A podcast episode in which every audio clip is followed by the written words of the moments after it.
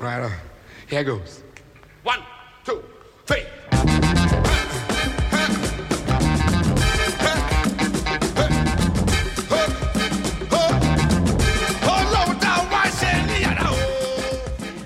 Welcome to It's Hot In Here, your Friday lunch hour radio show for environmental news, grooves, and views. We are bringing it to you for this beautiful Friday in May, right on Michigan time, too. For those of you who are not students on the University of Michigan campus, you may not realize that a lot of our classes start at ten minutes after the hour, and that's because we have a huge campus. Students are running back and forth from the North Campus up by the hospital to the Central Campus right here in the middle of town. And so I want to apologize. This is Rebecca Hardin for kicking us off in Michigan time today. But thanks to the W C B N staff, as usual, for their fabulous generosity in keeping great stuff on the air. We've got a great show lined up for you today about law, property, and society. And I'm going to be talking to you about my own recent exploits in Athens, Georgia, at the meeting of an association called the Association for the Study of Law, Property, and Society.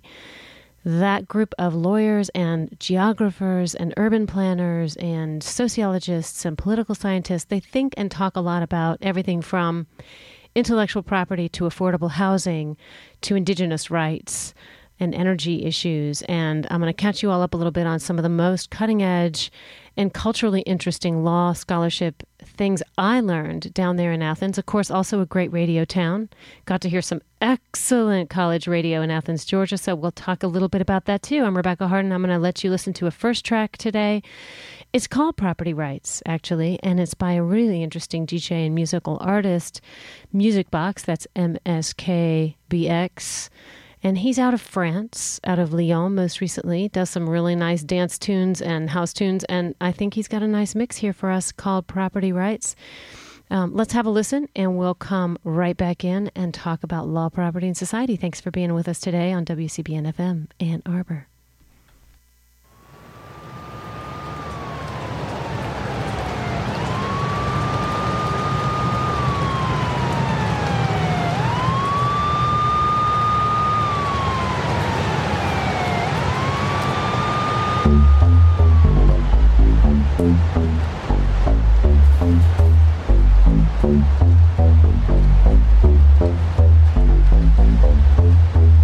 Don't, don't, don't, don't, don't.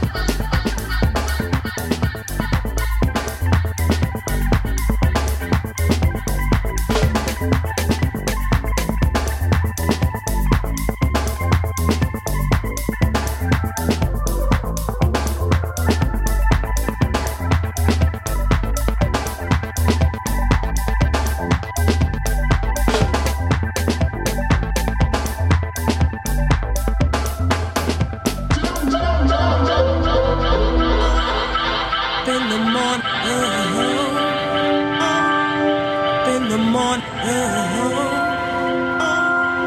You see all these old fools, they don't buy no records. And if it is, it's one of them old derps and animals. So I say you got a big job of moving the capitalists behind the United States Constitution. But the capitalists have demonstrated time and time again they have a passionate disrespect for human rights.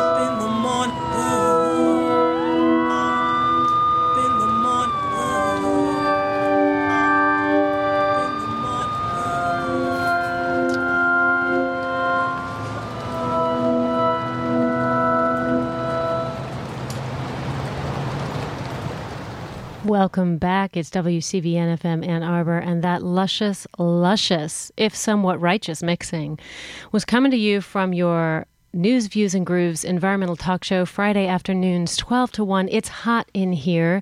Actually, it's not that hot in here. I'm all alone on the mic today. This is Rebecca Hardin, and I'm really missing my Andrea, my Sam, my Pearl, my Becca, my whole team who are usually crowded around here with lots of guests, but it's commencement time and campus is emptied out and we're a little bit slower, a little bit lonelier today here at the W C B N studios. So that music was from Music Box, as I said, setting it up. It's uh, M Z K B X, and he's a D J who, according to his own sort of bio, quote, expresses and exercises his freedom. His alternate name is Sasha Mambo, and he goes many places, touches on many genres, tells endless stories. For him, knowing music doesn't mean specializing in one particular style. Far from it. He has a record label and kind of production studio, Macadam Mambo, imprint that he co-runs alongside Guillaume Desbois.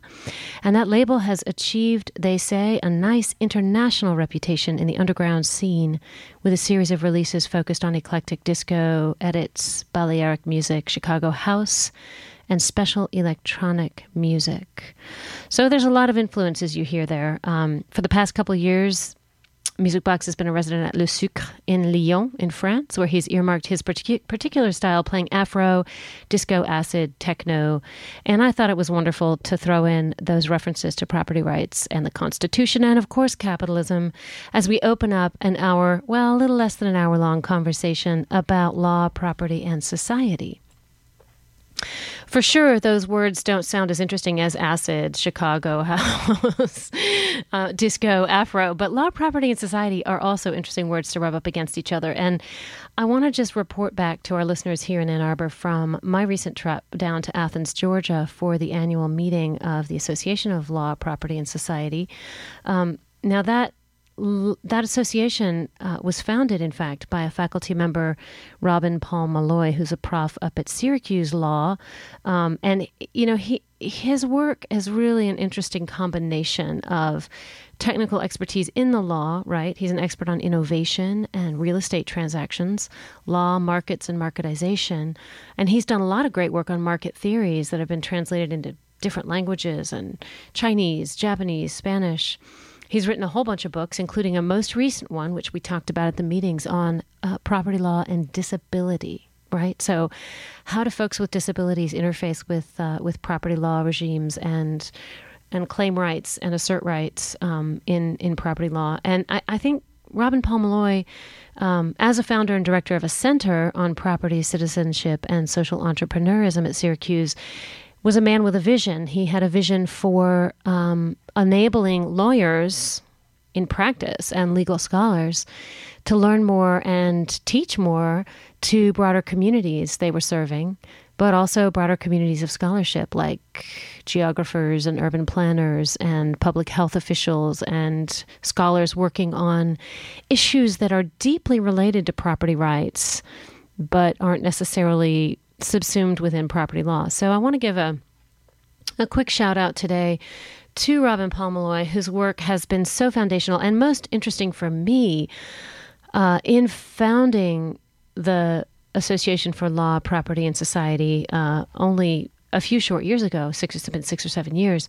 Um, he managed to get a whole bunch of, of really dynamic young scholars on board with him who have kind of taken it up and taken it over and, and filled it with some of their own interests and their own um, agendas. And so it's grown um, and it's become some place where people can go to meet and learn and talk about how do we teach property, how do we teach law.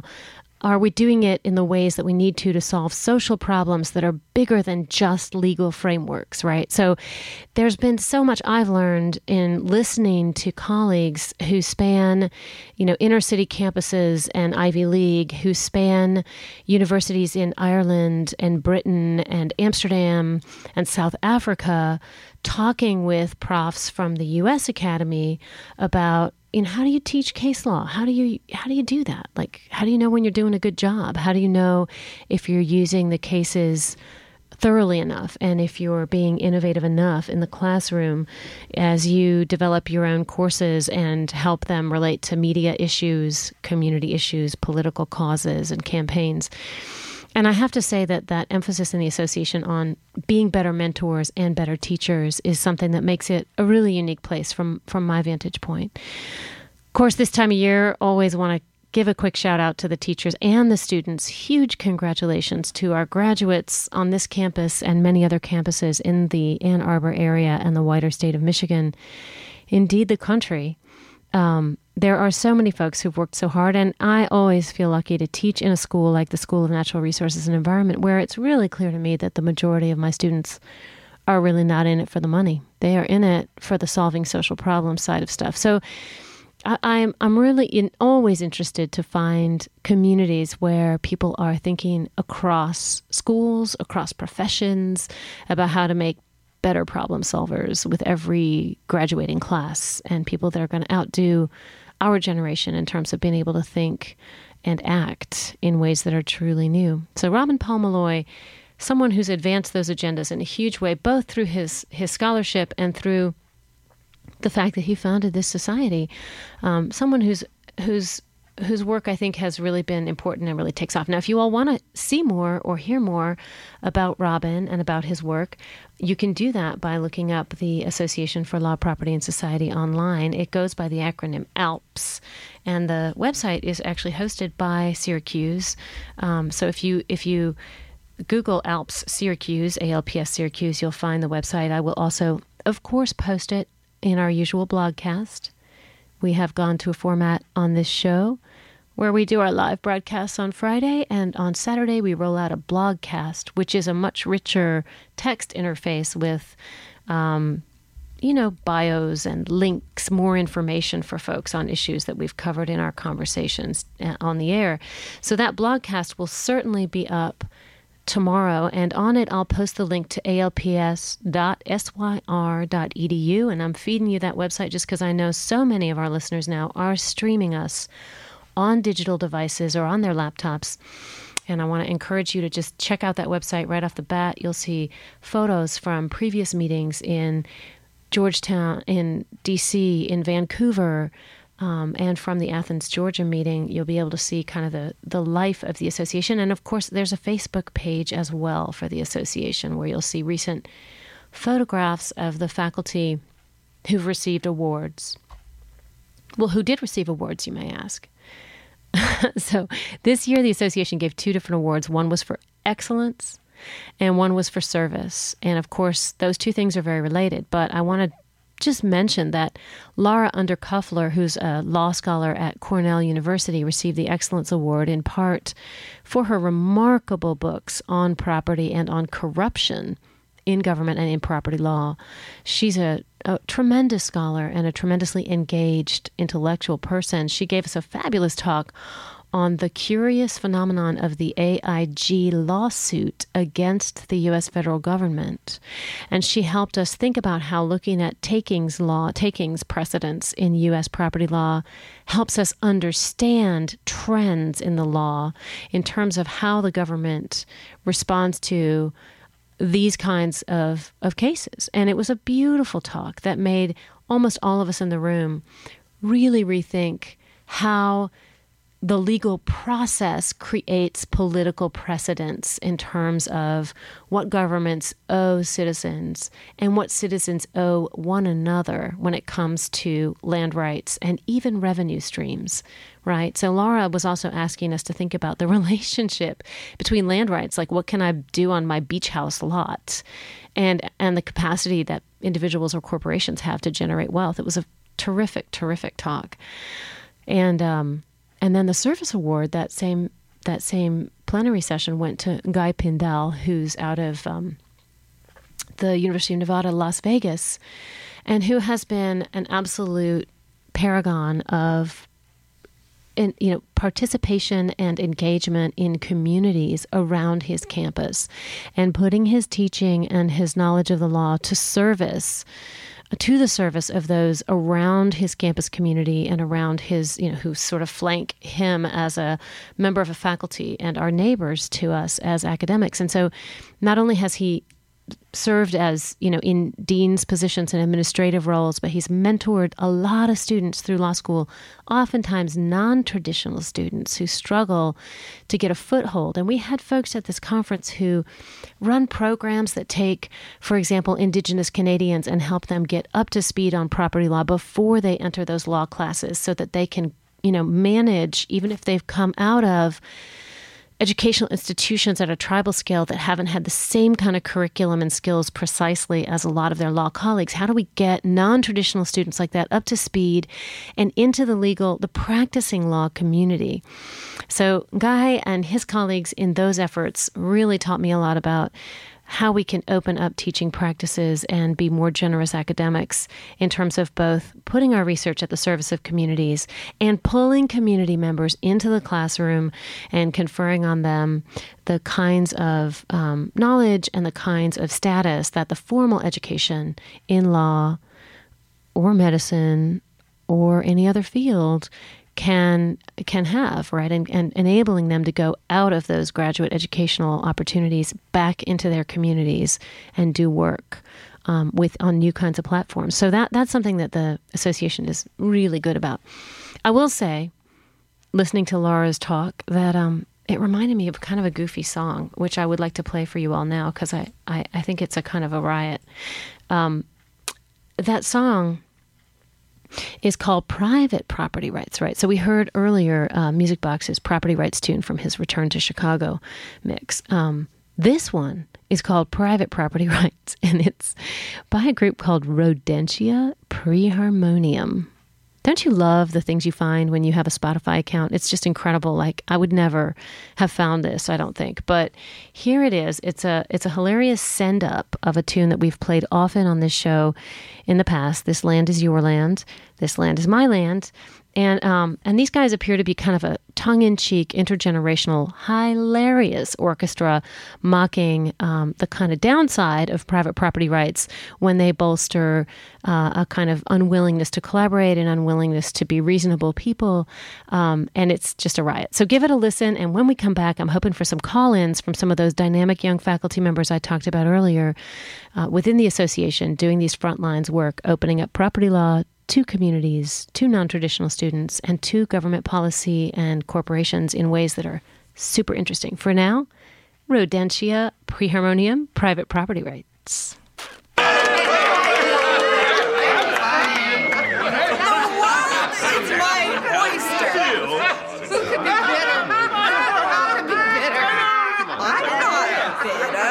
bank is calling about my mortgage. Am I bitter? This land is my land, this land is my land, and you can't have it because it's my land. I'm gonna clear cut and pave it all over. This land belongs to me, not you. I'll skin the black bear, I'll shoot white ibis, I'll chop the trees down. Who needs a cypress? I'll drain the wetlands, exploiting resources.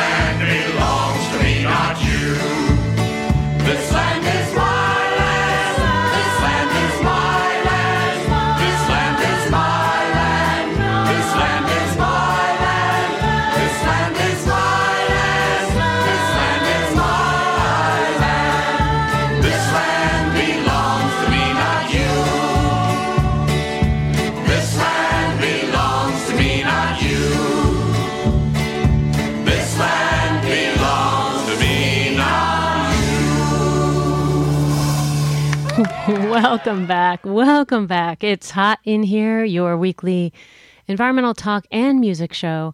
And that was Rodentia Preharmonium singing This Land Is My Land, This Land Is My Land. And you can't have it, and I can do whatever I want to on it. And I just kind of love that tune. They are so clearly having a good time. And if you look at their Facebook page, you will find um, information about them playing in and around Florida live. And it looks from the photos on that page like they are a group of both um, adults and young people, lots of different kinds of musicians playing and singing together in a kind of spirit of Um, both levity, but also serious engagement with some of the social problems that do face our country in terms of environmental politics. So kind of a fun, kind of a fun group to think with. And I just had to throw that in there since we were listening to such smooth mixed sounds earlier in the show.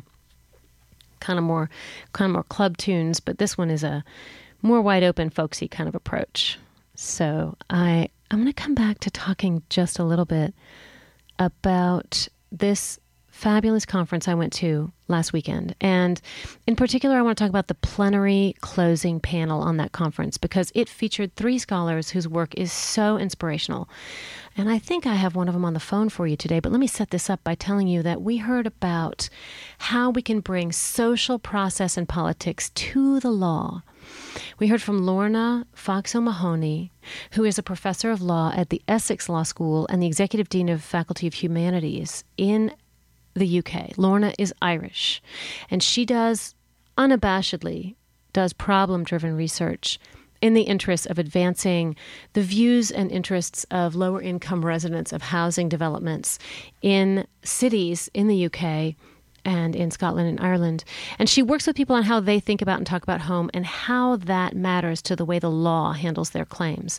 We also had Audrey McFarlane out of University of Baltimore. Audrey talking with us about her own research, looking at rich door, poor door developments in condo complexes with mixed upper and lower income residents. And finally, we had Thomas Mitchell, a professor at the University of Wisconsin Law School. And I, I think we may have a call in, right? Is that perhaps Thomas on the line with us today? Oh, who do we have on the line? Hi, you're on It's Hot In Here. Hello. Hello, this is Hari Osofsky. Hari calling Osofsky from the University of Minnesota. How fabulous. I was just talking about our recent meetings in Athens, Georgia, and the way that we combined that initial uh, that initial impulse of Robin Paul Malloy's to f- set up this association and create a forum for exchange with some recent advances on things like sustainable housing, intellectual property, easements, conservation, indigenous rights.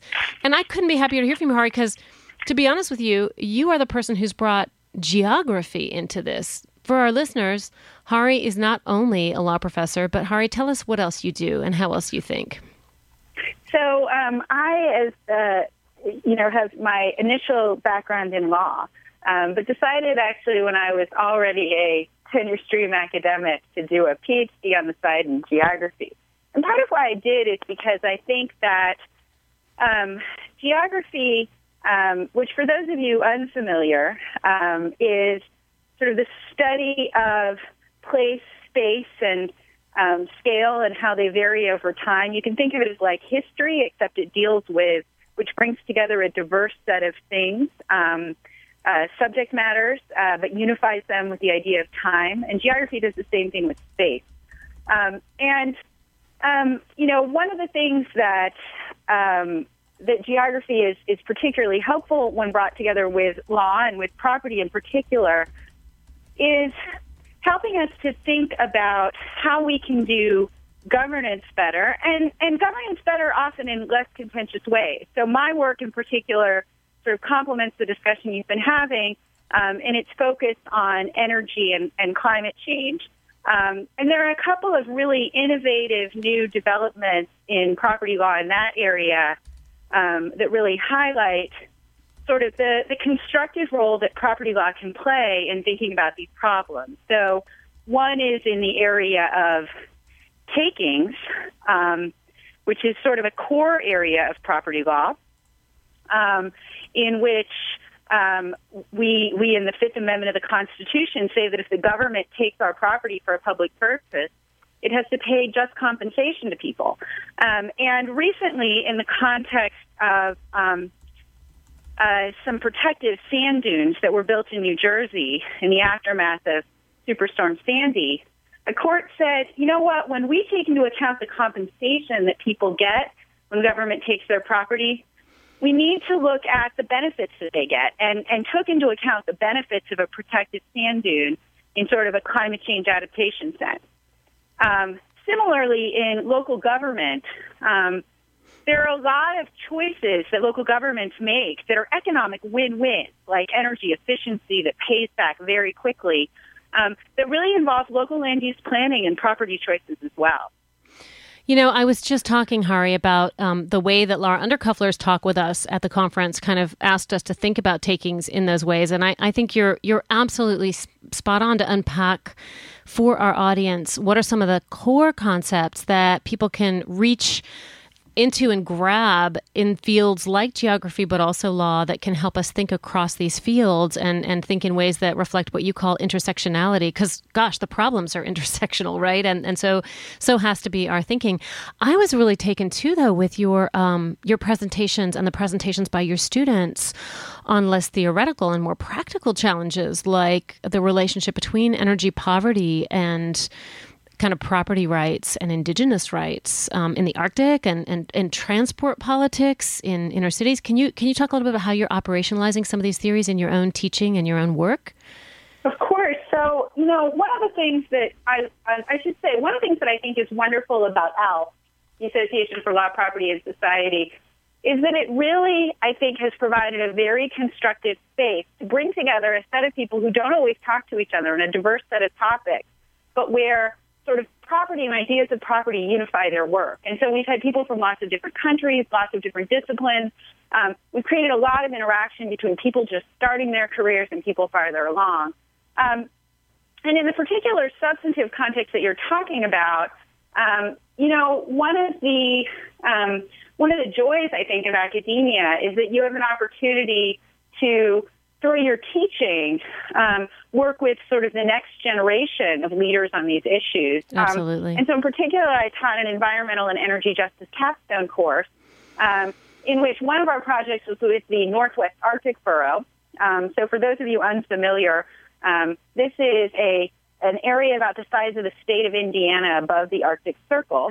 Um, and um, it, it's over uh, eighty percent Native Alaskan. Um, and they have a real problem because the main way they get electric power is by flying in really expensive diesel fuel. And these are people who mostly live a subsistence lifestyle, for whom, you know, that's that's kind of a major economic imposition. And so what my students did together with local leaders was think about how we could develop a renewable energy ordinance, um, and um, particularly focused on solar, Um, and um, plan for them that, that would help them bring renewable energy in to, to help make energy costs cheaper for people living there. Um, and then, you know, others of my projects, um, so my students came and presented on um, the, the, the work that they did looking at metropolitan planning organizations and environmental justice. So for those of you unfamiliar with the sort of um of history of metropolitan transportation in the United States, in many cities, including the Twin Cities where I live, um, there were decisions in the buildings of highways and other roads that really negatively impacted low-income um, minority communities. So, for example, in the Twin Cities in Saint Paul, we literally built a freeway on top of our sort of most sort of a very vibrant African-American community um, in the sort of Lotto neighborhood. And so Um, one of the things that, that that modern transportation policy is trying to do is is address some of those past injustices, and also kind of think, sort of make sure that those issues get incorporated into the way they do planning. And so um, the team, my students, worked with our Metropolitan Planning Organization um, to look at how regions around the country are dealing with environmental justice and transportation planning, in order to have some models up for um, what what the Twin Cities options are. Um, I also had another group of students looking at freeway capping, working with our College of Design um, and the Metropolitan Design Center in particular. Um, freeway capping is this really interesting idea where you basically to build these things over freeways that can have parking structures and green space and, and, and residential and commercial buildings, um, and provide a way to reunify some of these communities that have been divided by freeways, um, vent out some of the pollution that disproportionately affects people living by freeways. So there are really exciting op- opportunities, not just to write about this stuff as an academic, but to also um, work with these issues on the ground. Hari, you're well placed to talk about those opportunities as someone who's a former president of the association and has sponsored really amazing meet- meetings, a doubleheader, an energy meeting and an ALPS meeting at the University of Minnesota not a couple of years ago, right? And you had us eating dinner in um, small ethnic restaurants that had been negatively impacted by some of the transportation uh, policy and infrastructure developments in, in Minneapolis. I mean, I, I think the sort of um, not only talking the talk, but walking the walk and even eating the eat to all this is, is where I see um, a lot of your contribution, both to the association and to your various fields. I, I am blown away knowing what I know about your schedule today that you were able to call in at all. But I want to just remind our listeners that they can find a lot more information about Hari, about her students' projects, about the learning across Arctic and other sites in North America, across transport um, authorities in different contexts in the U S, and between geography and law on our blogcast, where we'll have bios and links coming up tomorrow. And Hari, I'll let you go get back to your crazy busy day, but thank you so much for telling us about your work and your relationship to the association. We're going to be hearing from a few other faculty very shortly at about twelve fifty. We've got Thomas calling in from University of Wisconsin. So I'm going to let you go, Hari, and thank you so Great. much for your thank call. Thank you so much for including me, Rebecca, and for, for doing for, for doing the service of really spreading the word about the kind of work that the association's doing. And I hope that those listening um, get involved. Thanks so much, Hari. Have an awesome day. And for our listeners, I'm going to play a quick track. It's a song called Energy, in deference to Hari's uh, research focus right now at the moment. It's by Natalie Nicole Alvarado, a Texas girl who did, in fact, study criminal justice in college. But that may not be her claim to fame. She was also a cheerleader for the Houston Rockets. And uh, during her stint as a cheerleader, worked on her lyrical skills and even added some rapping and dance performance. And so here's a track by Natalie called Energy. We'll just play a minute or two of it as we get ready to hear from Thomas Mitchell and get back to those questions about affordable housing and how those relate to the kinds of policy challenges Hari was talking about. Natalie?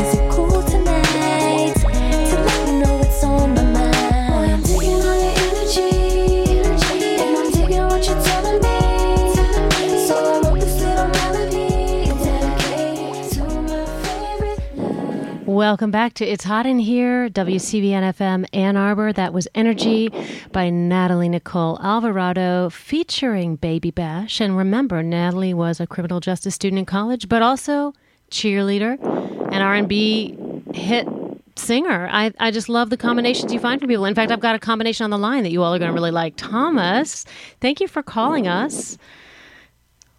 Welcome to It's Hot In Here. Are you on the line with us, Tom? Uh, I am. How you Thank doing, you for, Rebecca? I'm great. It, it feels great to both have seen you recently and be able to talk to you on the telephone on air today. Thomas Mitchell is a professor at University of Wisconsin Law School, and if I'm not mistaken, Tom, you're directing the program in real estate, land use, and community development. Is that correct? Yes, I've done that, uh, in addition to a number of other things. And so I was really taken, and I was telling our listeners earlier about the, the way you held down a, a third of that last panel at our meetings last week with Lorna Fox O'Mahony and Audrey McFarlane, also really interesting scholars at the interface of how our legal theory and teaching affects and reflects challenges in communities around property and property retention. And you, you were talking, if I'm not mistaken, about the kind of risky decisions you made as a young scholar to do outreach work and build education in communities and intervene on the tools property that the communities have available to retain property. Can you talk to us a little bit about that?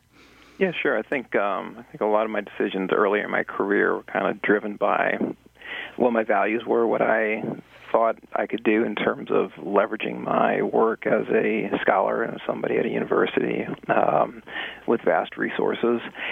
And so in addition to obviously working on my scholarship, um, I also tried to do at least a couple things. One was engage in a significant amount of community engagement work, especially with poor and disadvantaged um, and disproportionately minority property owners in various parts of the country. In fact, some of my earlier scholarship was very much informed by attending uh, a number of Uh, meetings in various communities in poor rural uh, places in the South.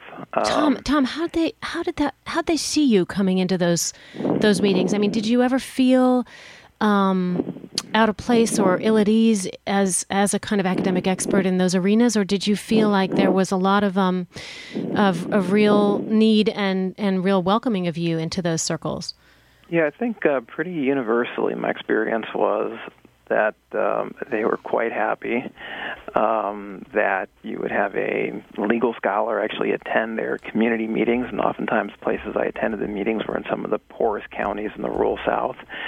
So in some ways they weren't totally accustomed to having uh, you know, a legal scholar want to come to these places. And then I think secondly, um, I think they um, you know, kind of realized pretty soon um, that You know, I wasn't just trying to kind of parachute in and, um, you know, develop my scholarly reputation based upon their unfortunate circumstances and then parachute out.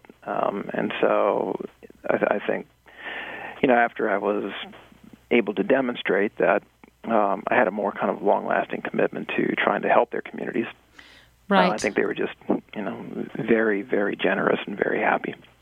Well, and, and it added up, too. I mean, it, you ended up as uh, the reporter or the person drafted drafting, really, um, or responsible for primary drafting of this Uniform Partition of Heirs Property Act, which has been a pretty big legacy of those many, many engagements and conversations, I guess, if, if I'm to understand correctly.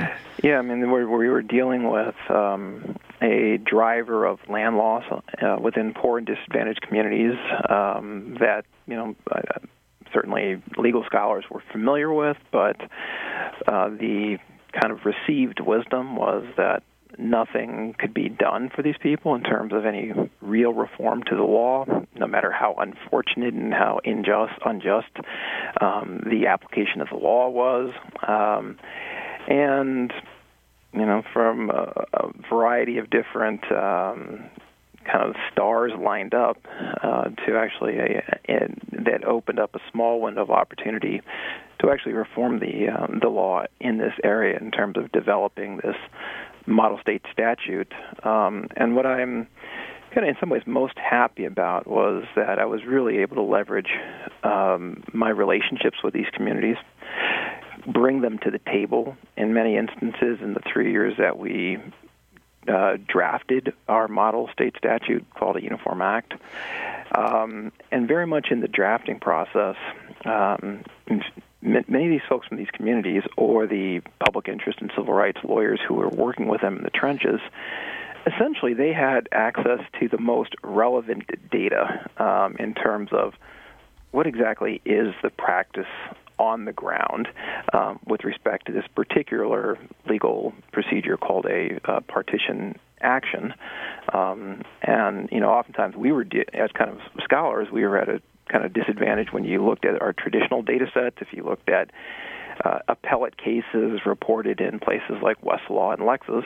And right. Lexis, I mean, those cases are, right. uh, are are appealed. And oftentimes when you're dealing with poor people, they mm-hmm. don't have the resources to appeal. So a lot of those cases would be otherwise invisible right. to most scholars. And so I think these communities were often able to sit down, as we were sitting around the conference table, actually tell us in explicit detail how the law actually worked on the ground, and that shaped how we, the reforms that we uh, drafted to address those problems. Well, that's incredible. And as I'm I'm looking through your website, you, you I mean, there's a lot of background. It, it reminds us as as readers of your site and, and, and of your work that you're just the second African American to have served as a reporter for the Uniform Law Commission mm-hmm. in its one hundred twenty year history. And it, you know, the the language you're using here reminds me so much of a couple weeks ago we had Robert Bullard, Bob Bullard from Texas, in the studio with us talking about this.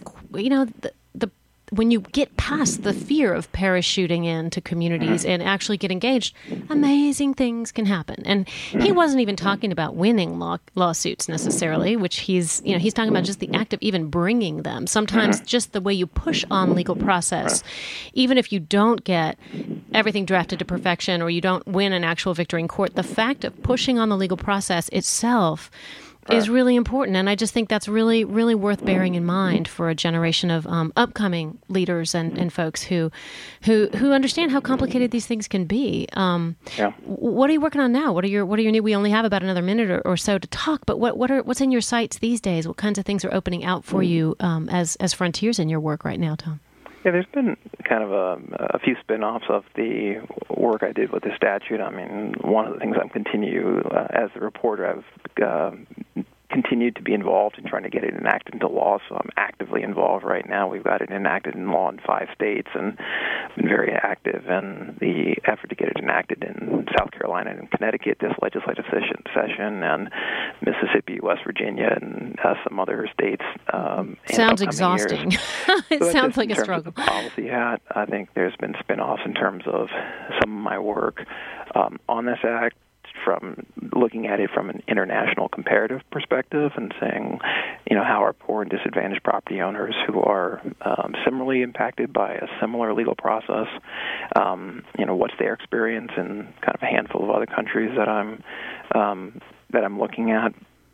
That sounds. Um, and then I have um, I have a project that's, you know, I guess there's a law angle in it somewhere, mm-hmm. but it's it's really kind of history, sociology, and anthropology, where I'm studying a community in um, eastern North Carolina that was one of fifty communities to get land um, under a New Deal program that allowed poor farm families to um, to get access to land through uh, low-cost mortgages. Mm-hmm. And, um, you know... Well, that sounds fascinating, and, and sort of like our previous caller, Hari, very, very cross-cutting. I, I will feature that work and your um, bio and some links to your recent work on our blogcast that'll go up tomorrow, that'll go live.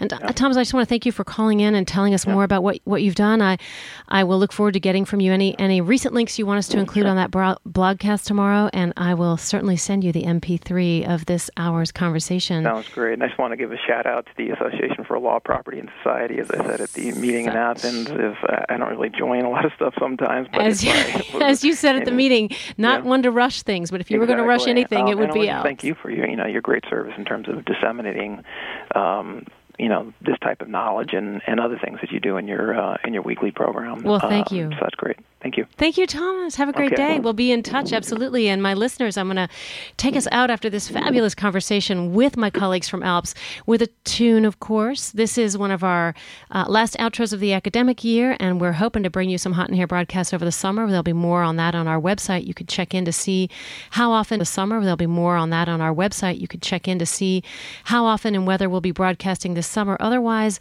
let me close today thanking my colleagues from the Association for Law, Property, and Society for their, you know, really short, uh, just quick turnaround call-ins to share the kinds of work they're doing. And let me just uh, introduce this group that you're going to hear from now, the Triffids, one of Australia's best-loved post-punk groups, kind of a seminal rock pop band in out of Perth. And the title of this tune, appropriately, is Stolen Property. So I'm going to let it take us out after this brief window into Law, Property, and Society. I will hear, I'm sure, more from many of you in comments on our blog. Please stay in touch over the summer. Keep it real, keep it green, and keep it tuned to W C B N F M Ann Arbor. This is Rebecca Hardin. Thanks for a fabulous year on It's Hot In Here.